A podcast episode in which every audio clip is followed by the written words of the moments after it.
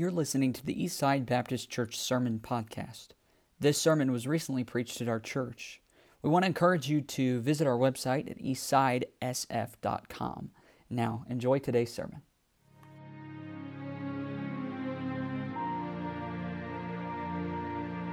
A couple weeks ago, I got home from, uh, from the church on a weekday, just a normal work day, and noticed some areas of my lawn weren't looking great. So um, that's what you do when you're a dad. So I attached the hose to the side of the house and I moved the sprinkler to where it needed to be and turned on the water and let it start going, and then began a number of those valiant missions into the wet zone you know, to try not to get sprayed, but to move the sprinkler before it comes back the other way, and, and just trying to get as much grass as possible. So after the sprinkler was, spread, was set, I, I went and grabbed another hose and hooked it up to another part of the house and started watering a different area outside of the wet zone because it wasn't getting enough water either. And my, wa- my wife was watching all of this go on, and, and uh, I was standing there as I stood watering uh, one section, the sprinklers going behind me, my dress shoes are wet. I've got in my khakis, you know, from work, and I've got a pullover sweater on, and I'm out there doing yard work dressed like that. And as I'm spraying the yard, I looked at my wife and I said, I am officially my father. and my dad was like most, the yard mattered. It makes a statement about your spiritual character, you know, how your grass looks and how it's mowed and I never understood that until, until more recent years, but the transformation, I do think it's complete because just last night we were watching with, uh, everyone was at the house, Fairnells were staying with us, and so we turned on America's Funniest Home Videos, and someone was falling over a scooter or tripping over a dog or some calamity, but I didn't even notice that part. I made this audible comment watching this video, and I said, Ooh, they have nice grass. so. Kind of embarrassing, but you know, I got it from my dad. Now, I received a lot more than that from my dad, I have to say. He loves God and he puts God first in his life. I learned that from my dad. I learned how to love God and, and lead your family in a godly way. And I'm not saying I do it all right, I'm just saying I had a great example of it. I learned how to let God's word be your life's guidebook. I learned how to trust God in difficult times and and the desire to have a nice lawn is very far down the list of things I got from him. But it does prove this point that children reflect their fathers. And right now, we live, we're watching a generation unravel before our eyes. I mean, this is a, a unique time in our country's history. I keep asking myself while I'm watching the news and seeing the people uh, in the streets and rioting and burning down buildings and just the anger there. And I'm thinking, in my mind, I'm thinking, if my dad knew I was out there, he would not leave me out there. Where are the dads? I can't help but think that dads have dropped the ball and maybe they weren't maybe they weren't present in the home. Maybe they were there but they didn't take the lead at home. Maybe we've become so child centric and this is happening in our country we're so child centric that everything that is good or most convenient or preferential for the child, that's where that's the decision making process right there. What our children want. The biggest problem, though, I believe, is that the average dad in the average home no longer raises their family according to God's word. We're seeing the results of family units without God.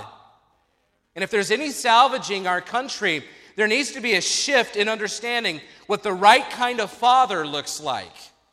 And you might say, we, we need a new dad paradigm. Now, a paradigm is a typical example or, or model of something. It's, this would be a paradigm is that's the model, that is the, the best example there. It's also a perspective or way of looking at things. And I think our culture's dad paradigm is off. What they think a father looks like is nothing like what a father is supposed to look like. The media says dad is dumb. The feminist movement says dad is unnecessary. The young generation says dad is out of touch. Most families think dad is disinterested. Many others think dad's not even around. Our culture's paradigm or idea of the typical father is so far off, it's not even humorous anymore. And we have to be careful of defining the right kind of dad having a paradigm that's based on culture or our own personal experiences. And you may have grown up in a good home and a good solid home with hardworking, loving, moral father and mother, and, and that that's still not the only way to shape your dad's your dad paradigm. I mean, because there are a lot of good homes and moral homes and hardworking dads out there that did not have, include God in their homes.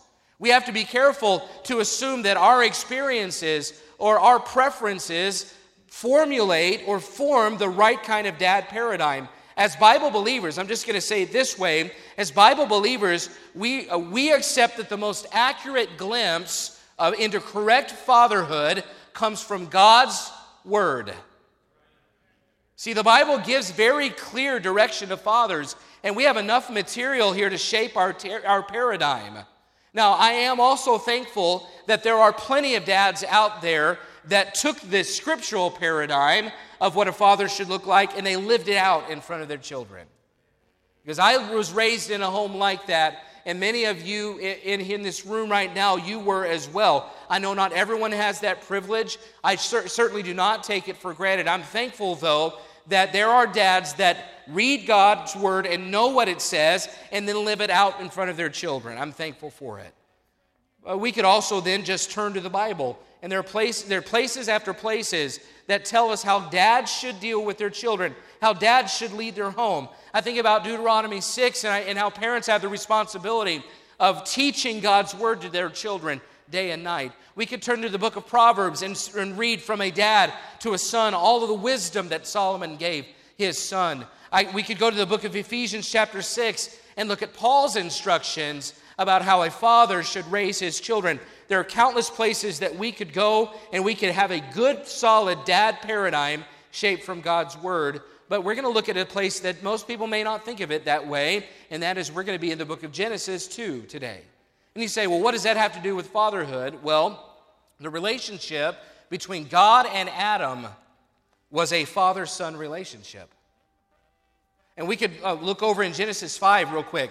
And I want just, just to read you how, the, how this, this part is written to let you see there are parallels. Genesis chapter 5, verse 1, it says, This is the book of the generations of Adam. In the day that God created man, in the likeness of God made he him. Male and female created he them, and blessed them, and called their name Adam in the day when they were created. And Adam lived 130 years and begat a son in his own likeness, after his image, and called his name Seth. Do you see the thought process or the flow there? It's basically saying, in the same way that God created Adam, his son, a man, in his own image, in his own likeness, then Adam went out, and in his own likeness, and in his own image, then he had a son named Seth. So there's a parallel that God is the father of Adam. And if that's not enough, we could go to the book of Luke, and I won't right now, and read Luke's genealogies in chapter 3. And it goes through all of the genealogy of Joseph. And in the last verse of chapter 3, it ends up with this phrase. And the last thing on the list is Adam, which was the son of God. So, what we have in Genesis 2 is the very first look at a father son relationship in God's Word. God was the first father. He's still our father. I'm thankful, by the way. How he dealt with his son Adam here gives us a glimpse into how, how a perfect, holy, all knowing, omniscient father would deal with his son. And in my opinion, there's no better way to shape our dad paradigm than how the greatest father of all time would do it right here. The perfect father, the ultimate father. So I want to look then at chapter 2 and, and this the establishment of the first father son relationship. And I want to very, just very simply look at five marks of a great father from the best father. Five marks of a great father from the best father. And you can write these down, dads. I encourage you to. I think it'd be a help if you write these things down as something to remember. Number one, a great father is soul conscious. Look at verse 7. It says, And the Lord God formed man of the dust of the ground and breathed into his nostrils the breath of life, and man became a living soul. Now, understand, Adam had to have a body to do what God was asking him to do. We find out he had responsibilities. He had to have a vessel through which he would function and exist. But God did not just make Adam a body. I want you to understand that God did not just make Adam a body. He took the time to breathe his life into Adam and animate that dust of the ground and turn it into a person. It wasn't just a body. I mean, God, it is an incredible body. Like the potter with the clay, uh, God created this incredible, miraculous, complex body with processes that occur automatically, like brain function and, and your heart beating and your lungs breathing. But as incredible as that creation was, God did not just create a body and say, that looks great, let's just stop right there. He didn't just make him a physical form.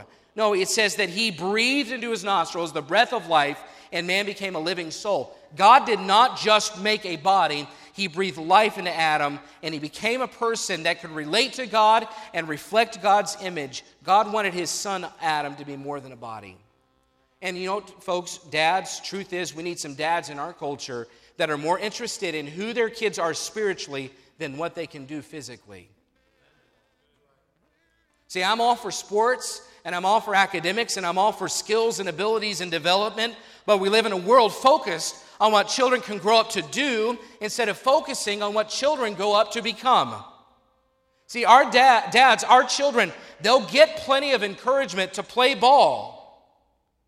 They're going to get lots of encouragement to go out there and earn a scholarship. They're going to get lots of encouragement to, to build a trade and build a skill that they can use. But who's going to challenge them to live a life that reflects the image of God above all else? Where are they going to get that?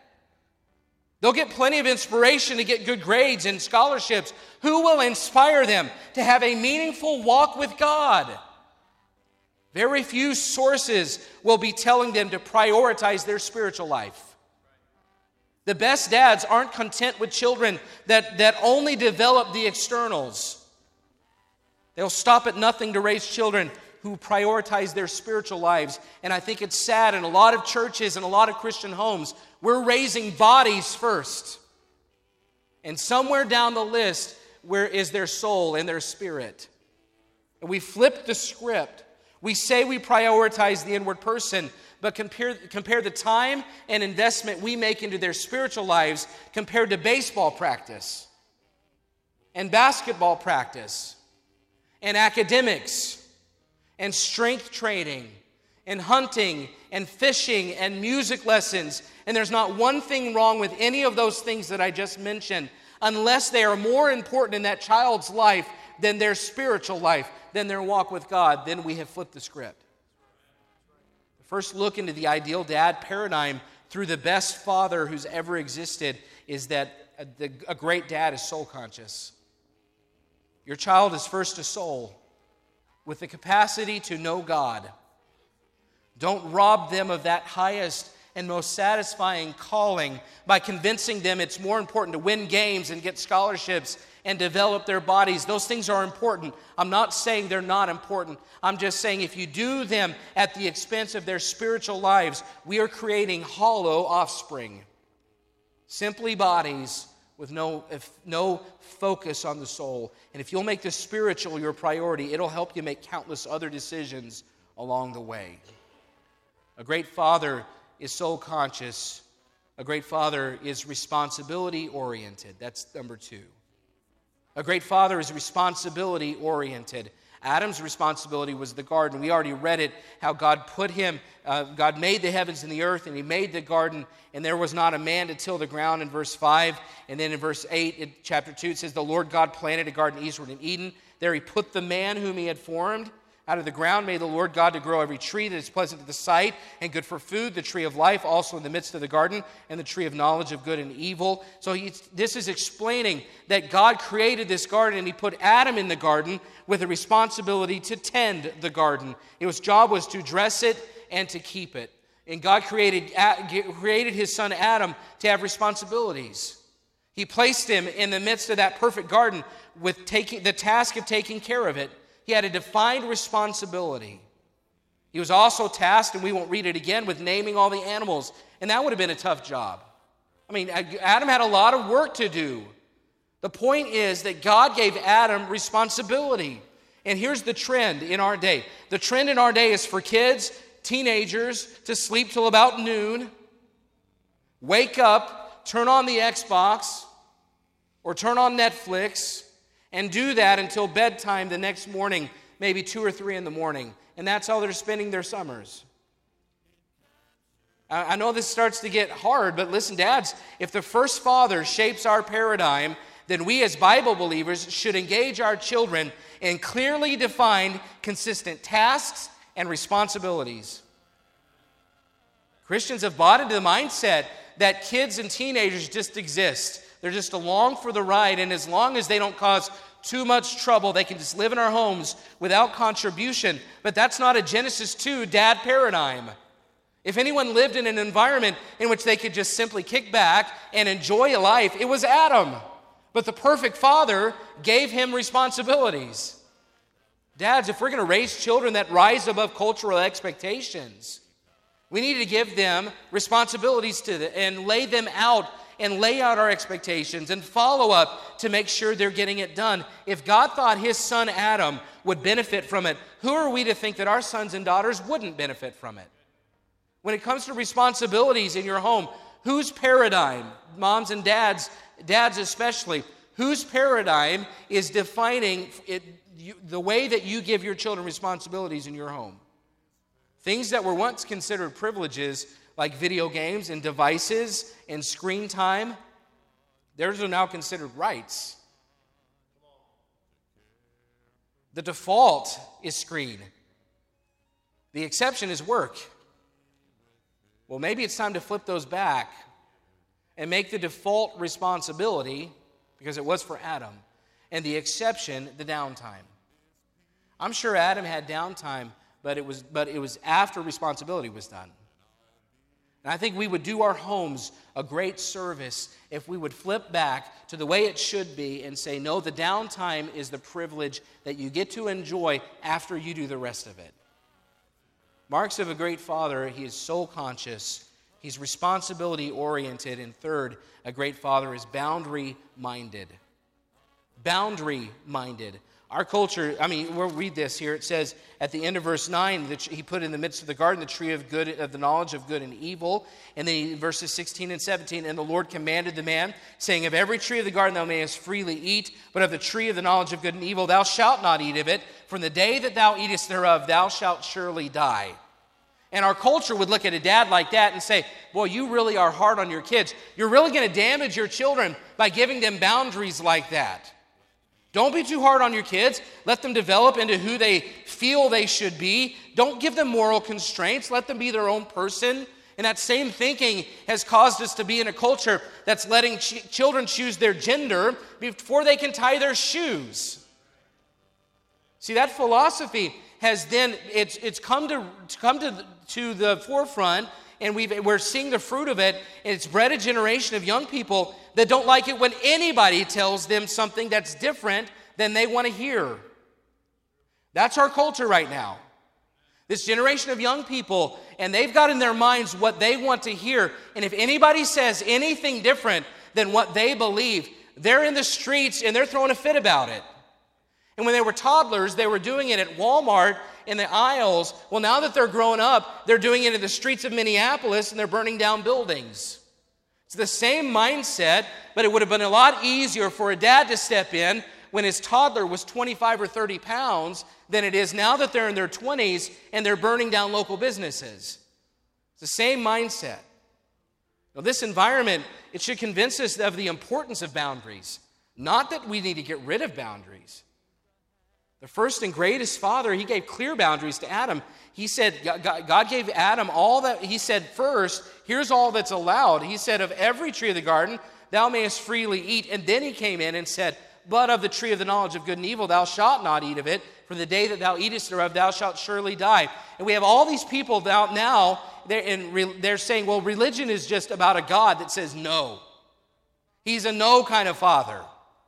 Everything you want to do, he's like, no, no, sorry, no, no this, no that, no fun. But I want you to understand the order here in 16 and 17. God gave Adam all of the positives first.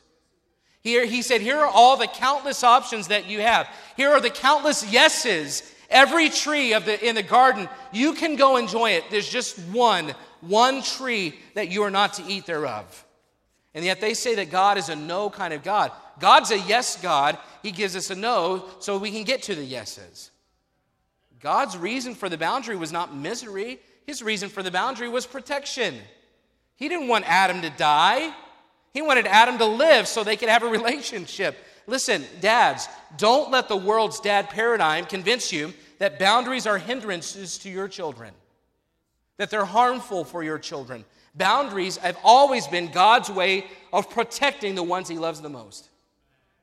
In God's eyes, boundaries are about the yes. God knew that if Adam ate of the tree and died, there would be no more relationship. So He gave him boundaries for protection and safety. But the world sees the no and calls a dad with boundaries a bad parent. If we follow the Father's paradigm, we'll embrace boundaries as spiritual protection. Dads, I just want to tell you this.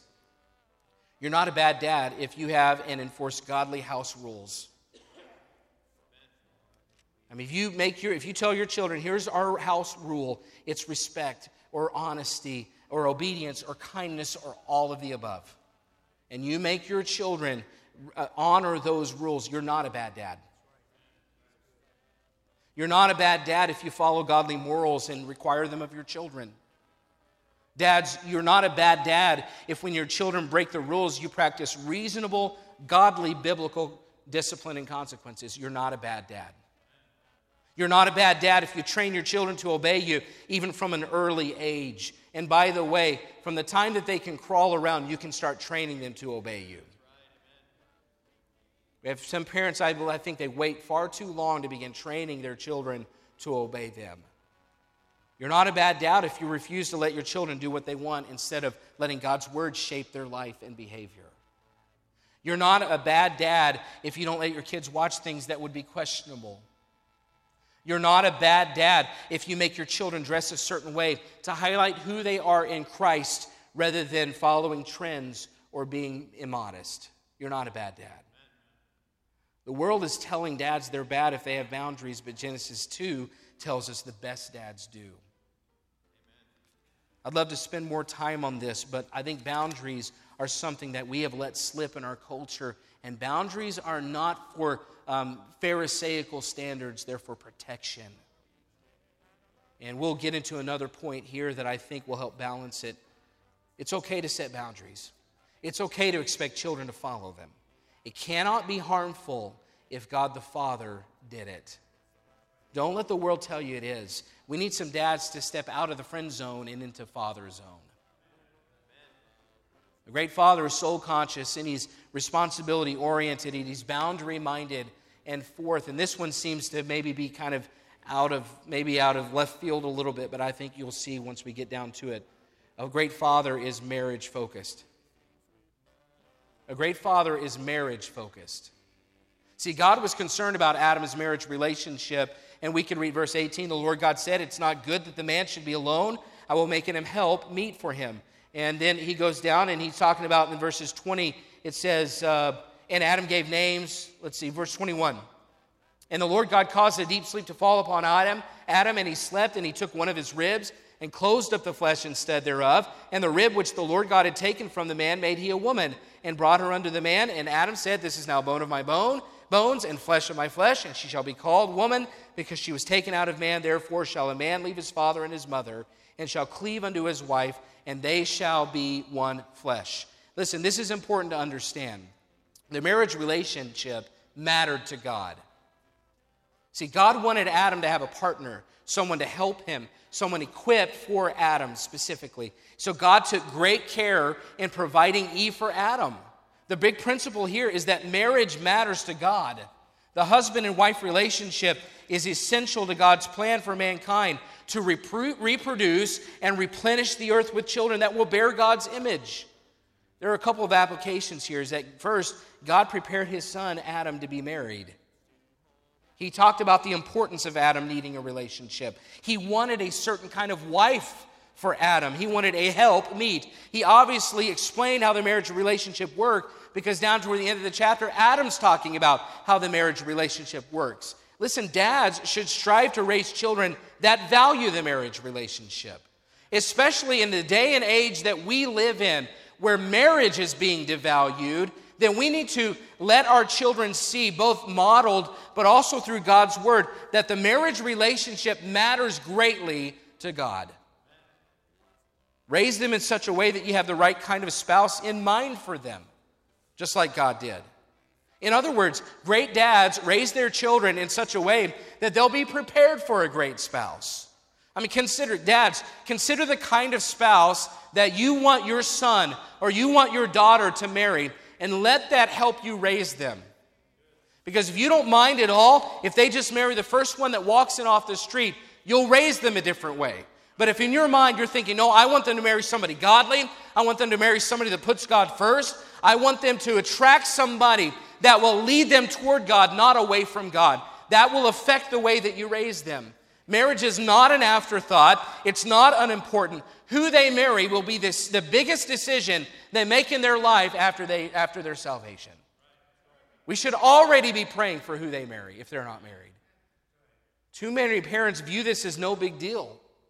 But marrying somebody that doesn't value the Lord or doesn't value marriage could lead to their spiritual ruin. Raise them to have high expectations of the kind of person they could marry someday. If it doesn't matter, let them wear what they want. If it doesn't matter to you who they marry, let them act as they please. If it doesn't matter who they marry, dads, let your daughters just choose what, what she wears and how she presents herself. If it doesn't matter, let your sons, dads, let your sons date whoever they want to. If it doesn't matter who they marry, just let them do their own thing. But if it does matter, then we need to prepare them for the right kind of spouse. Dads, understand this. The best preparation you can implement in your home is to put your marriage first. So, the applications here again prepare them for their spouse, but second, put your own marriage first. See, our children are important, absolutely. They're very important. But, folks, dads, your marriage has got to be that primary relationship. Adam said a man would leave his father and his mother and cleave to his wife, and those two become one. And that means the marriage relationship is priority number one above all the other family relationships. Dads, your best asset in raising your children for the Lord is for that strongest relationship for you to be with the person they call mom. Someone uh, said the most important thing a father can do for his children is to love their mother. I mean, after God, love her the most. Put her first. Too many homes are so child centric and therefore imbalanced, and it's about the children. And once the children are gone, there's nothing left for that couple to hold on to. A great dad is marriage focused.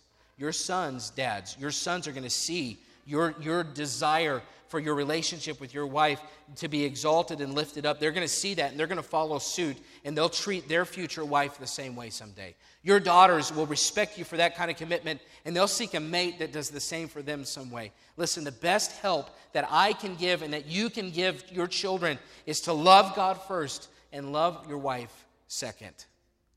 I love my children dearly, but my dad, my dad paradigm, if I'm building it based on Genesis 2, it says, put my wife first. Our culture needs dads that are marriage focused. And then the last mark. So they're soul conscious, responsibility oriented, boundary minded, marriage focused. And finally, a great father is relationship driven. Relationship driven. God created mankind so he could have a relationship. Think about this. Why else would he create a man and woman and put them in the garden? What does the Almighty Creator, the God of the universe, have to gain except that He enjoys fellowship with people?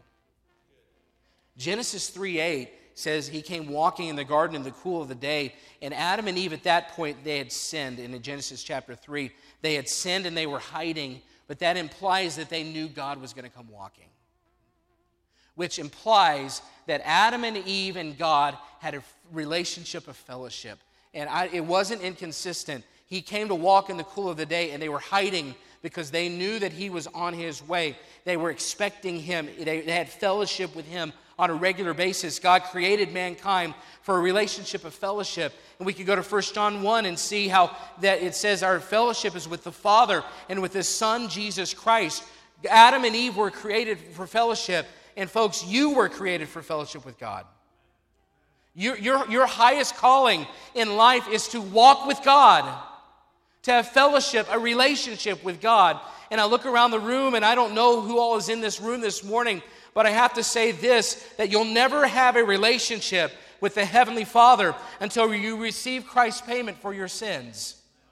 If you want to fulfill your highest calling in life, then you must come before God and say, I know that I'm a sinner and I've broken your law, and there's nothing I can do for myself, but your Son, Jesus Christ, died on the cross for my sins and paid my sin debt to give me an opportunity to be restored and have fellowship with you again, which is the highest calling of my life. So, God, I come and submit to you now. I receive Jesus Christ as my Savior so that I can have my relationship with you restored. Somebody in this room this morning, I wouldn't be surprised in a group this size that you don't know that you're on your way to heaven. You don't know that if you, right now, if you died, that you would spend eternity with God or separated from God. And if you've never taken a step of faith by trusting in Jesus Christ's payment for your sins, then when you die, you'll never get to experience the fellowship you were meant to experience with God. A great father is relationship driven, just like God. A great dad is most interested in a relationship of love with his children. Dad, even though you're the authority and the leader, and you've been tasked with certain responsibilities in the home, your greatest contributions will be undermined if you don't exhibit love to your children. I'm going to say that again just for the distraction's sake. Dad, you're the authority and you're the leader in the home and you've been tasked with certain responsibilities, but your greatest contributions will be undermined if you don't exhibit love to your children. God so loved the world. A desire to have a relationship with us turned into sacrifice. And your desire to have a relationship with your children is the strongest bond you have. Boundaries are important, but listen, you're more than a taskmaster, Dad. Rules are helpful, but fellowship can't be neglected in the process. Law matters, but so does grace. And our children need to hear our rules, but they need to see our love. God removed Adam and Eve from the garden due to sin, but he did so with the promise of restoration from the very beginning because the relationship mattered the most to our Father. And then he sent Jesus Christ so the sins could be forgiven and they could be fully restored. He wants a relationship with us. And we need some dads to focus on the relationship with their children again. Dads, you're more than a breadwinner. Work matters and work is important, but we need some fathers who will set aside opportunities to make some extra money and take time to be present in their children's lives. Dads, don't come home and plop down on the couch and ignore your kids at the end of a hard day. I know you're tired, I know you've worked hard, but those children need to see that their dad wants a relationship with them. Dads, be home for supper. And when you do sit down to eat, turn off the cell phone. Maybe leave it in the room. Turn it off, set it aside, and talk to your children. Listen to them. Ask them questions. Spend quantity and quality time. It all matters. They need to see that we value them and we want to be around them and we desire a relationship. And you say, Well, you don't know my children. I can only handle small amounts every day. Well, maybe if their dad was more present, you could handle them a little bit more. I believe much of the chaos in our country happening in streets and cities right now is because we have a couple of generations with generally absent fathers. Dads who are either not present physically or not present emotionally. And if we want to turn this around and raise a generation that seeks righteousness, we need dads who put a relationship first. That's the proper dad paradigm. Listen, the world has a fault, faulty view of dads, and we're wrapping it up. We need to take our cues from the first and perfect father. He was soul conscious, he was responsibility oriented, he was boundary minded, he was marriage focused, and he was relationship driven. Maybe your dad paradigm has been molded by your own experiences. It's been affected by your preferences. It's established by your, the culture around you. Anything that cannot be traced, listen, If it can't be traced to a biblical worldview, it will lead to a faulty dad paradigm, which will likely not produce godly offspring. So, if you want children that grow up to despise God and reject his teachings and even resent you, follow your own paradigm. Because Proverbs 14 12 says, There's a way which seemeth right unto man, but the end thereof are the ways of death. But if you want to put your children in the best position to love God, to put Him first, to embrace His truth, and appreciate you for it, follow this first perfect, greatest Father's paradigm. There's no way, better way to pattern our lives as dads than after our Heavenly Father's example. Let's stand, every head bowed, every eye closed.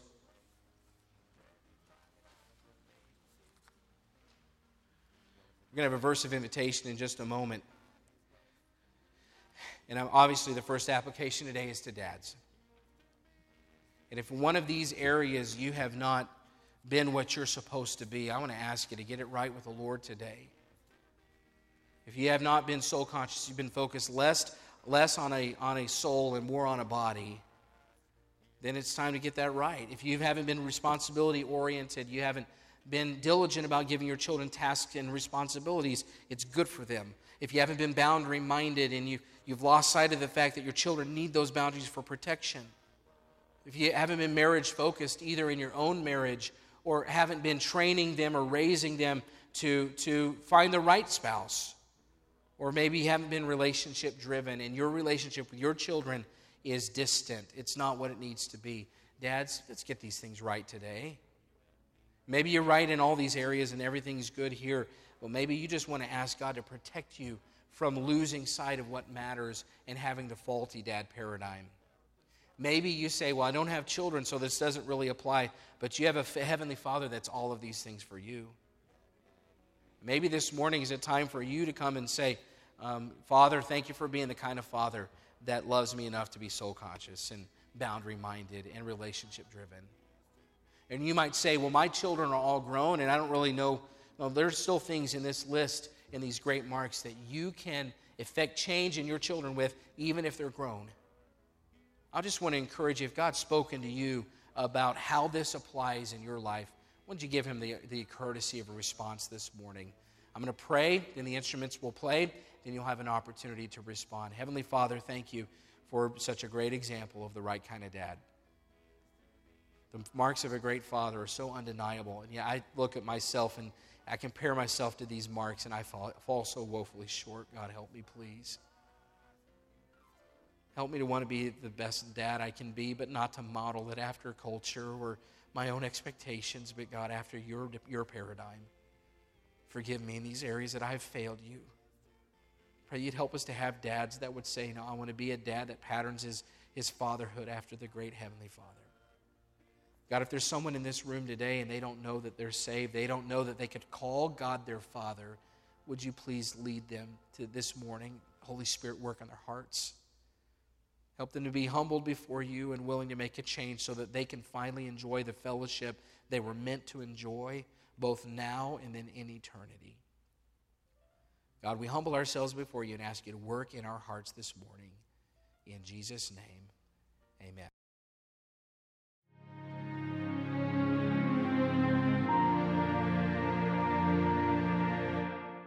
We want to encourage you to visit our website at eastsidesf.com.